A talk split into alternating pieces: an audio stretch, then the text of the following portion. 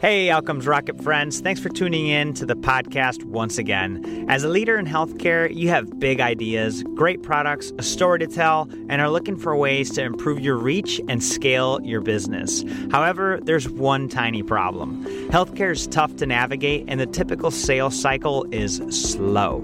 That's why you should consider starting your own podcast as part of your sales and marketing strategy. At the Outcomes Rocket, I've been able to reach thousands of people every single month that I wouldn't have otherwise been able to reach if I had not started my podcast. Having this organic reach enables me to get the feedback necessary to create a podcast that delivers value that you are looking for.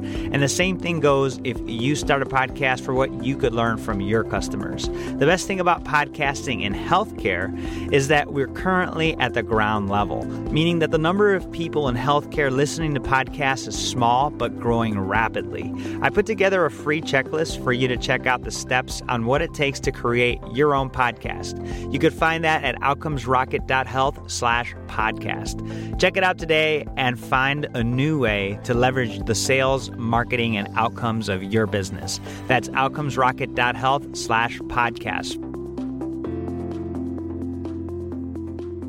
Welcome back once again to the Outcomes Rocket podcast, where we chat with today's most successful and inspiring health leaders. Today I have the outstanding Leah Binder. She's the president and CEO of the Leapfrog Group, representing employers and other purchasers of healthcare, calling for improved safety and quality in hospitals. She's a regular contributor to Forbes.com, the Huffington Post, and the Wall Street Journal Expert Forum. She was named on Becker's list of the 50 most powerful people in healthcare in 2014 and consistently cited by Modern Healthcare among the 100 most influential people and the top 25 women women in healthcare. Under her leadership, the Leapfrog Group launched from Leapfrog Hospital Safety Grade, which many of you may already be familiar with, but if not, we'll be going into that within this podcast. And it assigns letter grades assessing the safety and general hospitals across the country. This is a very important platform with which many of us can keep track of how hospitals are doing and if they're the ones we want to go to. She's also fostered groundbreaking innovations in the annual Leapfrog Hospital Survey, including partnerships to eliminate early elective deliveries, central line associated bloodstream infections, and safe use of health technology. So it's a pleasure that I invite you, Leah, to the podcast. Thank you so much for joining us. Thanks so much for having me, Saul. This is great. Absolutely. Now, Leah, did I leave anything out in that intro that you want to highlight to the listeners? I think you captured pretty much more than you should have. oh boy. well, hopefully, I thought it was all on point, and uh, anything that maybe you would like to say less of, maybe. was awesome. a very nice introduction. Thank you. Thank you. Thank you. I appreciate that. Well, it's it's a pleasure to have you here on the podcast, Leah. You're definitely doing some wonderful work in in our space, in our shared space of healthcare. Why did you decide to get into the medical sector to begin with? Well, I think really it started when I was fairly young when my father died of a heart attack and spent some some mm. time in the hospital before he died, so about six weeks. So I, I got a firsthand look at a pretty young age. I mean, I was I was just twenty. Yeah, uh, really got a real exposure to what the healthcare system is like and actually in a positive way we, even back in the 80s healthcare and hospitals were, were very adept at handling cardiac issues and cardiac trauma. That that actually is a great strength. And my father got excellent care, although I'm sure there were problems. I probably didn't understand that at the time. I was overwhelmed uh, as anyone would be. But that was my first exposure and recognition of just how important healthcare really is. I think a lot of people who are that age in their 20s and 30s we kind of think we're immortal at that age and everything, you know, have to worry about healthcare right now. But you know what? The ambulance could be showing up at your door any minute and taking away one of your loved ones and suddenly healthcare becomes urgent to you. So I think yeah. for me, it was a recognition that even though I was never interested in being a clinician and still am not, thank God there are so many other really smart people who are interested in being clinicians, but I'm not. But even though I wasn't going to work in the healthcare system that way, I recognized it's extraordinarily important to me and I really wanted to help make it better. That's awesome. And yeah, no doubt, Leah, it's a space where when we get struck with an illness or somebody that we love gets, you know, struck with an illness, it's hard to think and to sift through what the options are. You've been in this space for a while, you've made your contributions. What would you consider is a hot topic that needs to be on healthcare leaders' agenda today? And how are you guys addressing that? Well, I think one of the hottest topics is value, and mm-hmm. people are throwing that word around. Nobody really defines it very well, I think, except me. I define it perfectly. Let's hear it, Leah. I should have Let's had that it. in my introduction. Definer of the word value. well, anyway, we define it as the right care at the right price. So it's a combination of care and price. And I think hmm. sometimes there's an assumption that value means price only. And yes cost only. And it mm-hmm. does not mean that. We don't think of that when we are trying to get a good value for a car, for example.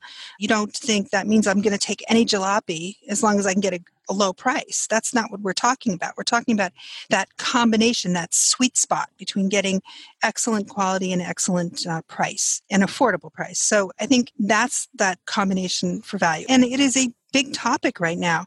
There's a real shift that's uh, happening out of fee for service toward this concept that we should pay the healthcare system for delivering the outcomes, the right outcomes at the right price.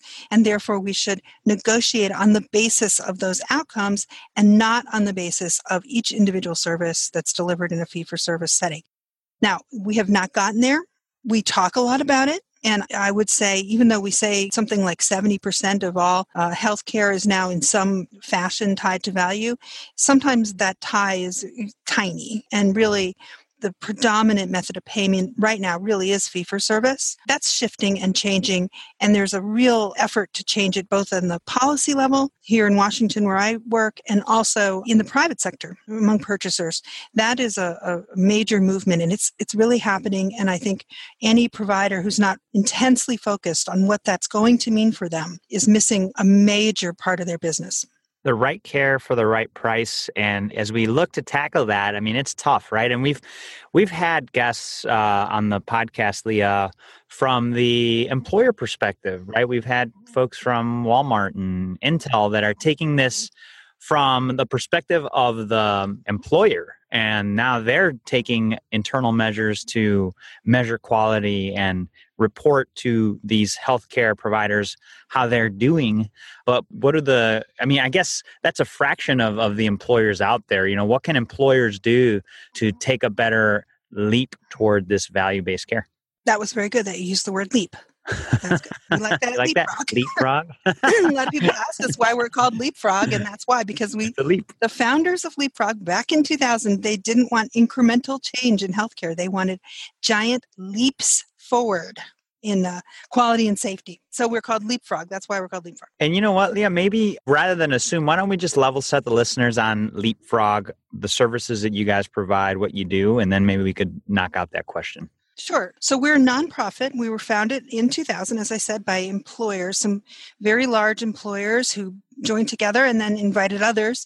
Ended up being about 175 uh, large employers who were in the founding group. So these are companies like Boeing, Marriott, Walmart, you mentioned, mm-hmm. who came together and said that they really wanted to publicly report on the quality and safety of healthcare in this country, make that available to their employees so that their employees could then sort of shop for the right kind of care. Yes. They were frustrated that the kind of care they thought their employees were getting was not as it should be, and that they were operating in an environment that was so opaque that their employees never knew or had no way of knowing who was the best provider of care in the market. And so I think a number of our founders, such as our automakers, for example, would mm-hmm. say, well, our products are in the public domain. They're they're subject to high levels of public scrutiny. There's 10 magazines on the newsstand that compare our cars against all of our competitors on, on every factor of interest to consumers. Why is it that we can't do the same thing with hospitals? Why can't my employees look at hospitals in the same way and compare them in the public marketplace on the factors that matter to them? And that's why they formed Leapfrog. They said, well, let's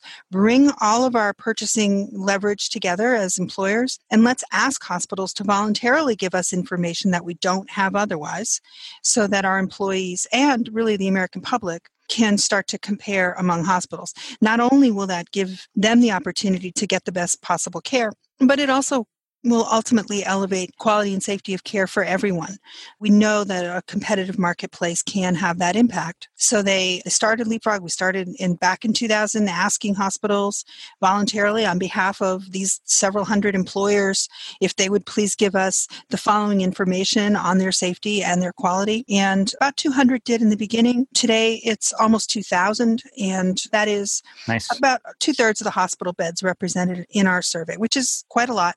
And and we ask some very sophisticated questions now about quality and safety, still information you can get nowhere else. So, hmm. example being C section rate. If you want a standardized C section rate by hospital across the country, so you can compare your hospital, how they look compared to others in the country or in your state, you get that from Leapfrog and nowhere else. I wish it were available somewhere else, but it is not. So we just uh, collected by asking, and now we have you know thousands of employers involved. So we have a little bit of persuasive ability, and that's what we're able to do. That's Leapfrog. And then we also do some ratings, as you mentioned. We rate uh, hospitals on their quality and their safety, but particularly we give letter grades A, B, C, D, or F to hospitals on their safety, something that's very important for people to look at before they go to a hospital because it's the third leading cause of death is errors and accidents in hospitals. So you're wise to go and check that out before you walk in the door of a hospital. And employers pay for this in addition to worrying about this, they pay for it and it is very expensive. So we, we really need to be uh, holding hospitals accountable for much higher levels of safety. Outstanding. What a great level set there, Leah. And again, folks, talking to Leah Binder, president and CEO of Leapfrog Group. So, w- working through this, um, Leah, can you give us an example of, of how your organization has created results by doing and thinking differently? Obviously, you're, you're thinking differently, you're doing differently, but tell us about some of the outcomes that you've been able to produce for either employers or consumers. Well, we've actually had quite a number of, of successes that have been very exciting. One is I mentioned C sections just now. Employers pay for half the births in this country, and childbirth is the number one reason for hospitalization. There are far more uh, childbirths in hospitals than anything else that happens in hospitals. It's the number one thing by far. And so are C sections, the number one procedure in hospitals. So, for obvious reasons, given that purchasers have such an involvement in paying for uh, maternity care, they're very interested in it. And at the same time, our federal government which tends to look at almost everything they look at is for Medicare populations. They tend to not look at it because they're not interested in maternity care so much for the Medicare population for obvious reasons anyway, so we are really becoming increasingly the locus of important information on maternity care. We started reporting on something called early elective deliveries. These are deliveries that are scheduled prior to Mother Nature's schedule. So, mm-hmm. but not too far prior to Mother Nature's schedule. So, Pregnancies typically last about 40 weeks. These deliveries are scheduled between 38 and 39 weeks, so just the very tail end of the pregnancy. The idea is to schedule them prior to Mother Nature so that it can ha- actually happen at a time that is, let's say, convenient or just for whatever reason uh, meets the schedule of the, either the mother or the obstetrician or the midwife. The problem with doing this is that all of the evidence suggests that it is not safe that mm. actually this is not good for the newborn, that these newborns often end up in the, the NICU and there's even some evidence that it causes long term developmental delays in the newborn. It also tends to result in a higher level of intervention mm. in the childbirth experience, which is riskier for the mother. So, on many levels, these should not be scheduled without a medical reason. Uh, sometimes right. there's a medical reason, but in a lot, a lot of these cases, there isn't. And the uh, association that represents obstetricians and gynecologists called ACOG has recommended for over 30 years, over 30 years, that obstetricians not schedule these deliveries this way. Mm. Nonetheless, they've been ha- they've been going on. Mm. So finally, we had a good measure. We could start to uh, ask hospitals, "Do you do this?" And it's a complicated way of asking, but we ask it, and we started doing that in 2010. In 2010, about 17% of deliveries were done this way. They were early elective. And that is a pretty high percentage. That was on average, but we saw just incredible variation. Even in the same community, we'd see anywhere from 40% in one hospital to 2% in another. So just an incredible variation. That was back in 2010. So fast forward today, and over the last uh, eight years, we have seen a remarkable decrease in these deliveries because really having publicly reported them made all the difference. It Wow. really galvanized a lot of change. So even though ACOG and also like March of Dimes has been trying to prevent these, despite that, they haven't gotten any traction until we were able to say, well, wait a minute, this hospital has a rate of 30%. Why? And once you start naming the hospitals and showing the difference, it really had an impact. So we saw just a remarkable, uh, just a remarkable effort that came from hospitals and providers and leaders to really address this. And we take credit for galvanizing that through transparency. And so today, the rate is on average 2.8%. Basically, nice the problem is gone. That is an example. There are literally hundreds of thousands of babies who did not end up in the NICU as a result of this effort. And this was a purchaser driven effort, and it's all about transparency. So wow that's really what Leapfrog's about. what a great great story there and uh, and that's for sure a leap i mean going from Mhm. 17% to just under 3% is no small undertaking in this system where it's hard to get things done Right. um so to- Exactly. to ha- yeah to have that type of impact is huge so big congratulations to you leah and and your team for for being able to drive this Oh, well, well, thank you. But again, all we did was publicly report it, what we do every day. And what was the real work was from the providers, the hospitals, the organizations. But that public reporting was not easy. And that's the piece. And we didn't do it just because sitting in Washington, I'm, you know, I'm so good at getting data out there. It's because purchasers go door to door to these hospitals and they say, we really want you to report to Leapfrog. amazing And that's not an easy thing to do. so and big it- kudos goes to the employers too then Yes. That we're this going is about after this. employer leadership saying, Yeah. we want this data, we deserve this data, it's important to us. And that's made all the difference. So every employer listening to this right now, take a look at what you're doing Hmm. to uh, to get Leapfrog out there because without Leapfrog, employers do not have their own conduit for data that's important to them. You might have some CMS data which isn't as, as good for you. It's might be good for Medicare, but Hmm. you if you want your own data, Leapfrog's your that's where you're going to get it and that's where you're going to be able to drive change. Friends, take a listen to that, hit rewind because there is some huge value added in this discussion. In particular, just understanding the difference between CMS catering more toward Medicare versus this other larger group that you're currently covering if you're an employer. So, big, big value there given to us by Leah. So, what would you say, Leah? What's the criteria? Like, how do you go about choosing what you're going to go after? Our number one criteria well we have we have two number one criteria i guess I could, mm-hmm. if we're allowed and that is that it has to be relevant and important to purchasers and consumers Got it. both because if it, it- purchasers actually don't think it's relevant to them if it's not relevant to their employees and so it has to be relevant to both and that Yes. matters to us. And that sounds like a simple thing but it's not a simple thing. You'd be It's amazed at how much data is collected and publicly reported that is not relevant to them at all. Is sometimes it's relevant to providers. We have a lot of, uh, of things that are collected out there that are what we call process measures things like when certain things take place in the delivery setting that lead potentially to good outcomes but we don't know that for certain all the time but Mhm. If a medication is administered at the right time, et cetera.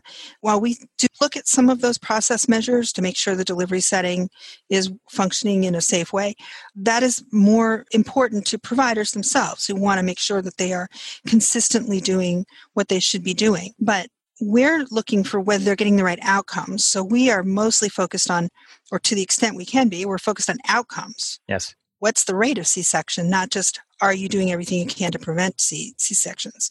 So we look at outcomes. We also are like structural measures, not as much as outcomes, but structural measures like do they have in place the kinds of management structures they should have in place to prevent errors and accidents and bad things. So we look, for example, do they have the right technology in place to manage medication orders? You'd be amazed at how easy it is to make a major medication error in a hospital.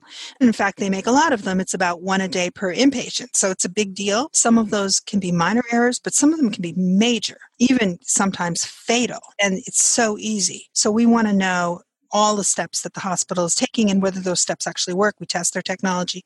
So it's a very, really important to us. And, and that's something that's been important to purchasers from day one. They said, We just want to, medication errors are a big problem. It makes sense to us that those should be managed through IT systems. Are they using them? Are they using them effectively or not? So that's something we look at. So we're really looking at issues that, again, we can't get anywhere else, important to purchasers, mm-hmm. important to consumers, and that make a difference.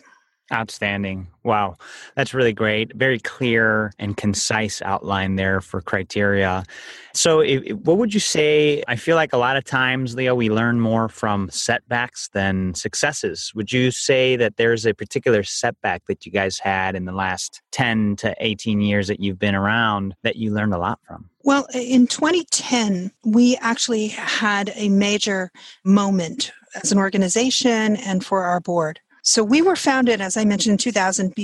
Out, we came out of a report that was issued by the what was called then the Institute of Medicine. And that report was called "To Err Is Human," and it said that there was upwards of 100,000 people dying from preventable medical errors in hospitals.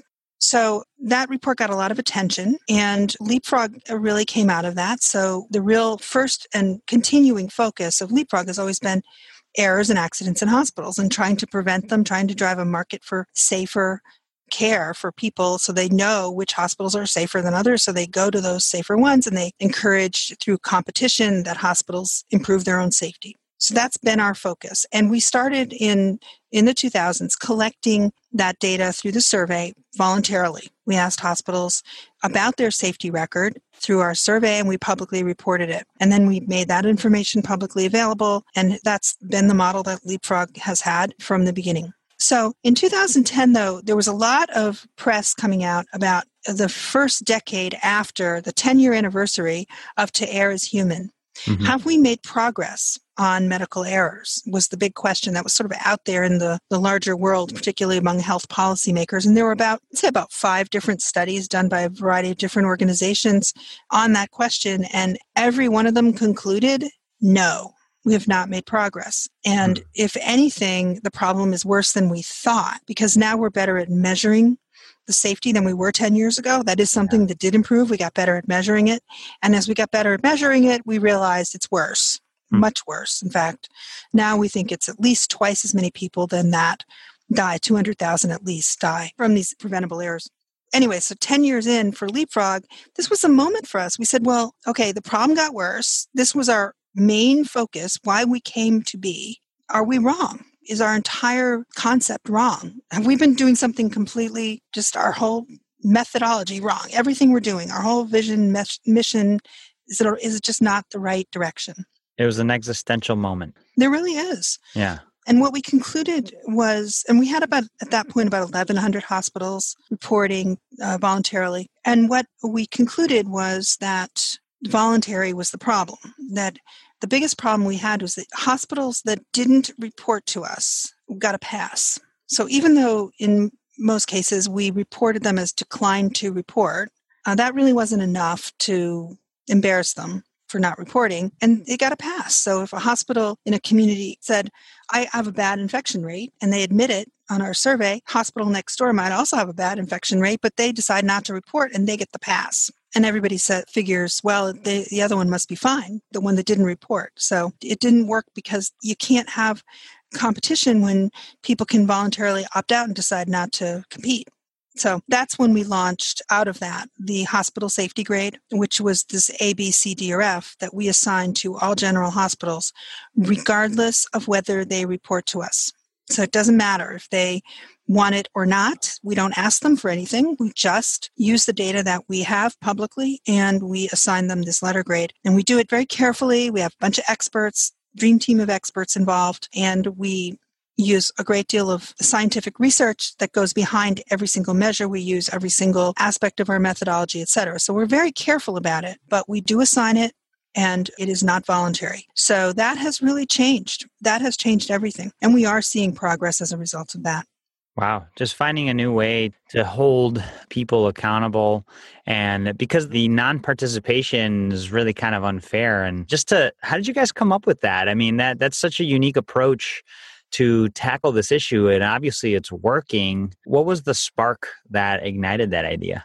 Well, actually, one of our board members, um, David Goldhill, he talked about in LA. Yeah. Had um, the hygiene department in LA, the, so the public health department in LA had a program where they assign letter grades to restaurants on their cleanliness. So instead of just kind of reporting all the rats and the infestations and all the other stuff that they find God knows what in restaurants, they gave them a, a, grade and they, they required the restaurant to post the grade, the A, B, or C, on their door.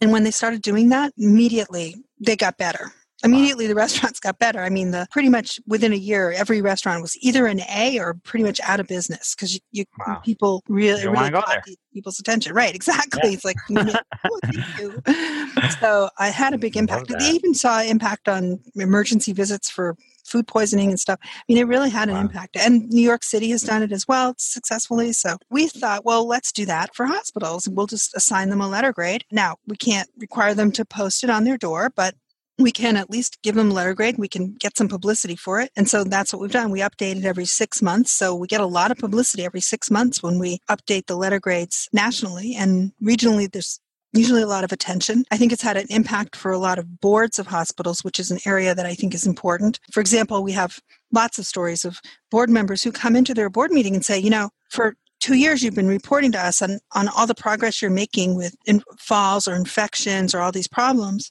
and all this great work that you've done and uh, improvements, but we got a D. Why are we getting a D? And so when board members ask those kinds of questions at board meetings, it has a real impact on the entire hospital. The leadership involvement be, just changes overnight so, on safety. So we've seen impact like that. The, the, letter grade just has a real, it's got a stickiness, it's got traction, it and people listen to it and people pay attention, which is important. And I will add one thing. I think others, you know, yeah, it's not like this is the most genius idea in the universe at ABCDRF. I mean, people, you know, you've heard about grades, obviously. What's different though is that Leapfrog, because we're independent, because we, we're not in the healthcare provider side at all, we're very careful about, in fact, a real wall between us and the those we rate. Because of that separation, that independence, we're actually willing to give some bad grades. And yeah. I think for many organizations, that's a line they couldn't cross, but we can. And that really, even though we don't give a lot of terrible grades, we don't get it's really it's not something we we relish we don't enjoy giving really right. bad grades but we yeah, give enough of them to make it clear that we're willing to tell the truth and yeah. be as candid as possible and we're willing to celebrate hospitals when they do well because we certainly give a lot of a's as well uh, what a great message there, Leah, and and that inspiration from one of your board members to use this system that worked in the food industry. I had a guest recently, Lucian, over from the Netherlands, tell us, you know what? Once a year, twice a year, if you can, attend a, a meeting that's completely unrelated to what you do. He's like, go to a plumber's meeting or go yes. to a arts and crafts meeting because you will find something that will get you out of your box. Yep. And I so thought that true. was such a great recommendation, and especially with your your solution here. It's so true. I, I think that's one of the techniques we use actually as a kind of a discipline in our planning and strategy is what do other industries do? And sometimes you can really get some insights because healthcare, traditionally, we think of ourselves as completely different, yeah. completely outside. It, we're just so unique. But actually, there's a lot of lessons to be learned from how other industries pursue odd issues. Yeah, wow. And this is a great example of the, just the pivot that you guys made as an organization and the results that followed. So tell us about an exciting project or focus that you guys are working on, Leah. Well, we're really excited right now because we're working on ratings for ambulatory surgical surgery centers mm. and outpatient surgery. So we're right now Leapfrog rates inpatient hospital care, including some surgical procedures. We look at the volume of particular surgical procedures. But we're going to add to our survey and we're going to look at surgeries performed in the outpatient basis as well.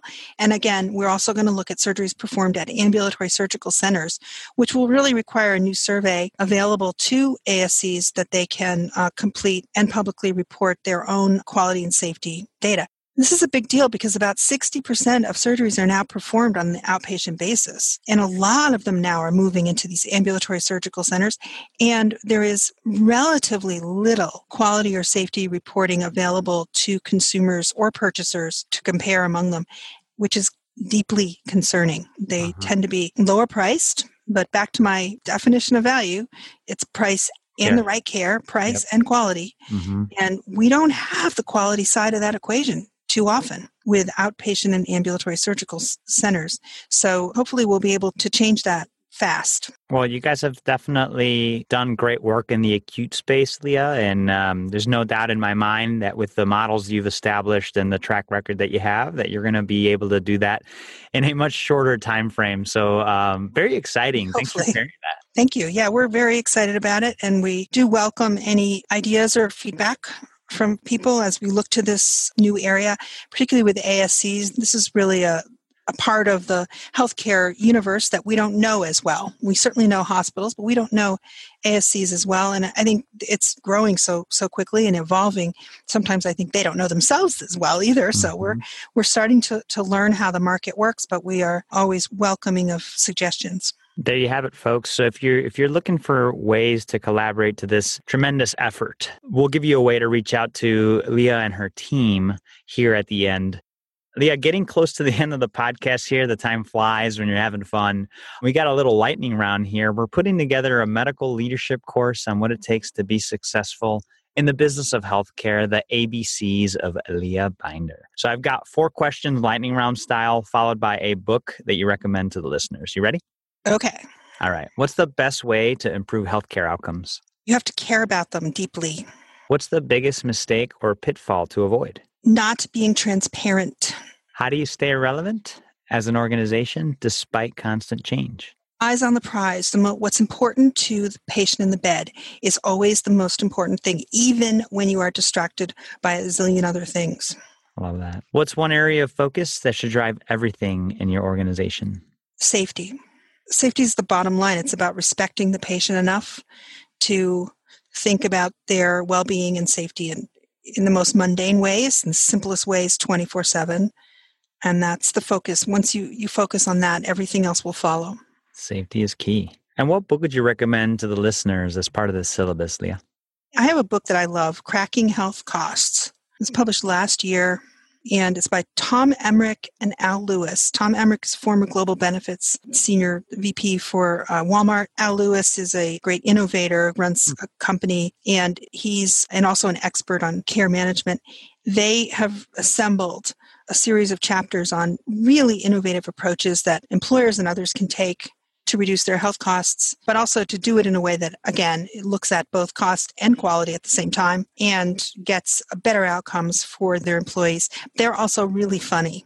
And so they? That actually makes it- enjoy the book. makes it good. that makes it when it's entertaining and informative. That's really good. Yes, exactly. It is fun to read. That's awesome. Listeners, you could find a link to this book as well as a transcript of our discussion, the syllabus that we just built for you, all at outcomesrocket.health slash leapfrog. You'll find all of that there. Leah, before we conclude, I'd love if you could just share a closing thought with the listeners and then the best place where they could get in touch with or follow you.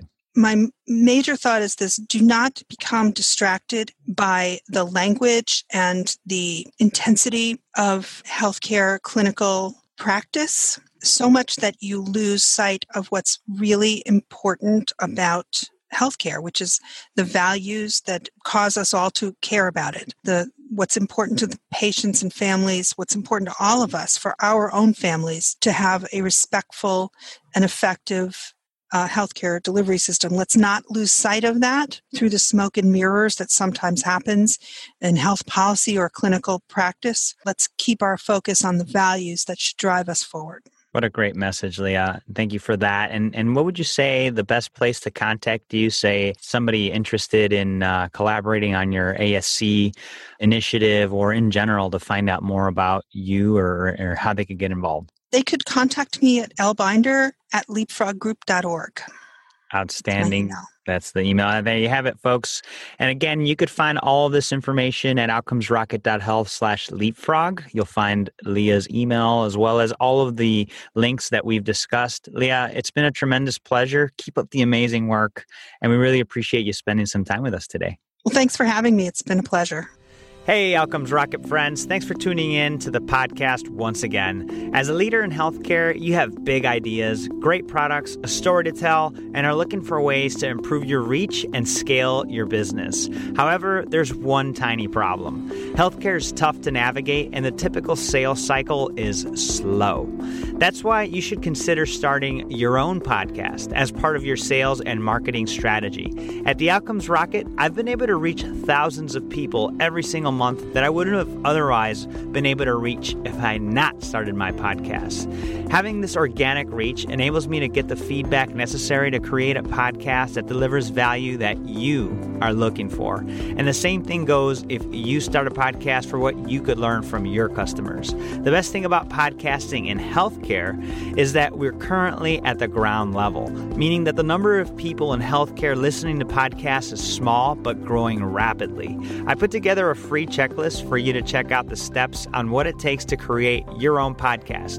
You could find that at outcomesrocket.health slash podcast. Check it out today and find a new way to leverage the sales, marketing, and outcomes of your business. That's outcomesrocket.health slash podcast.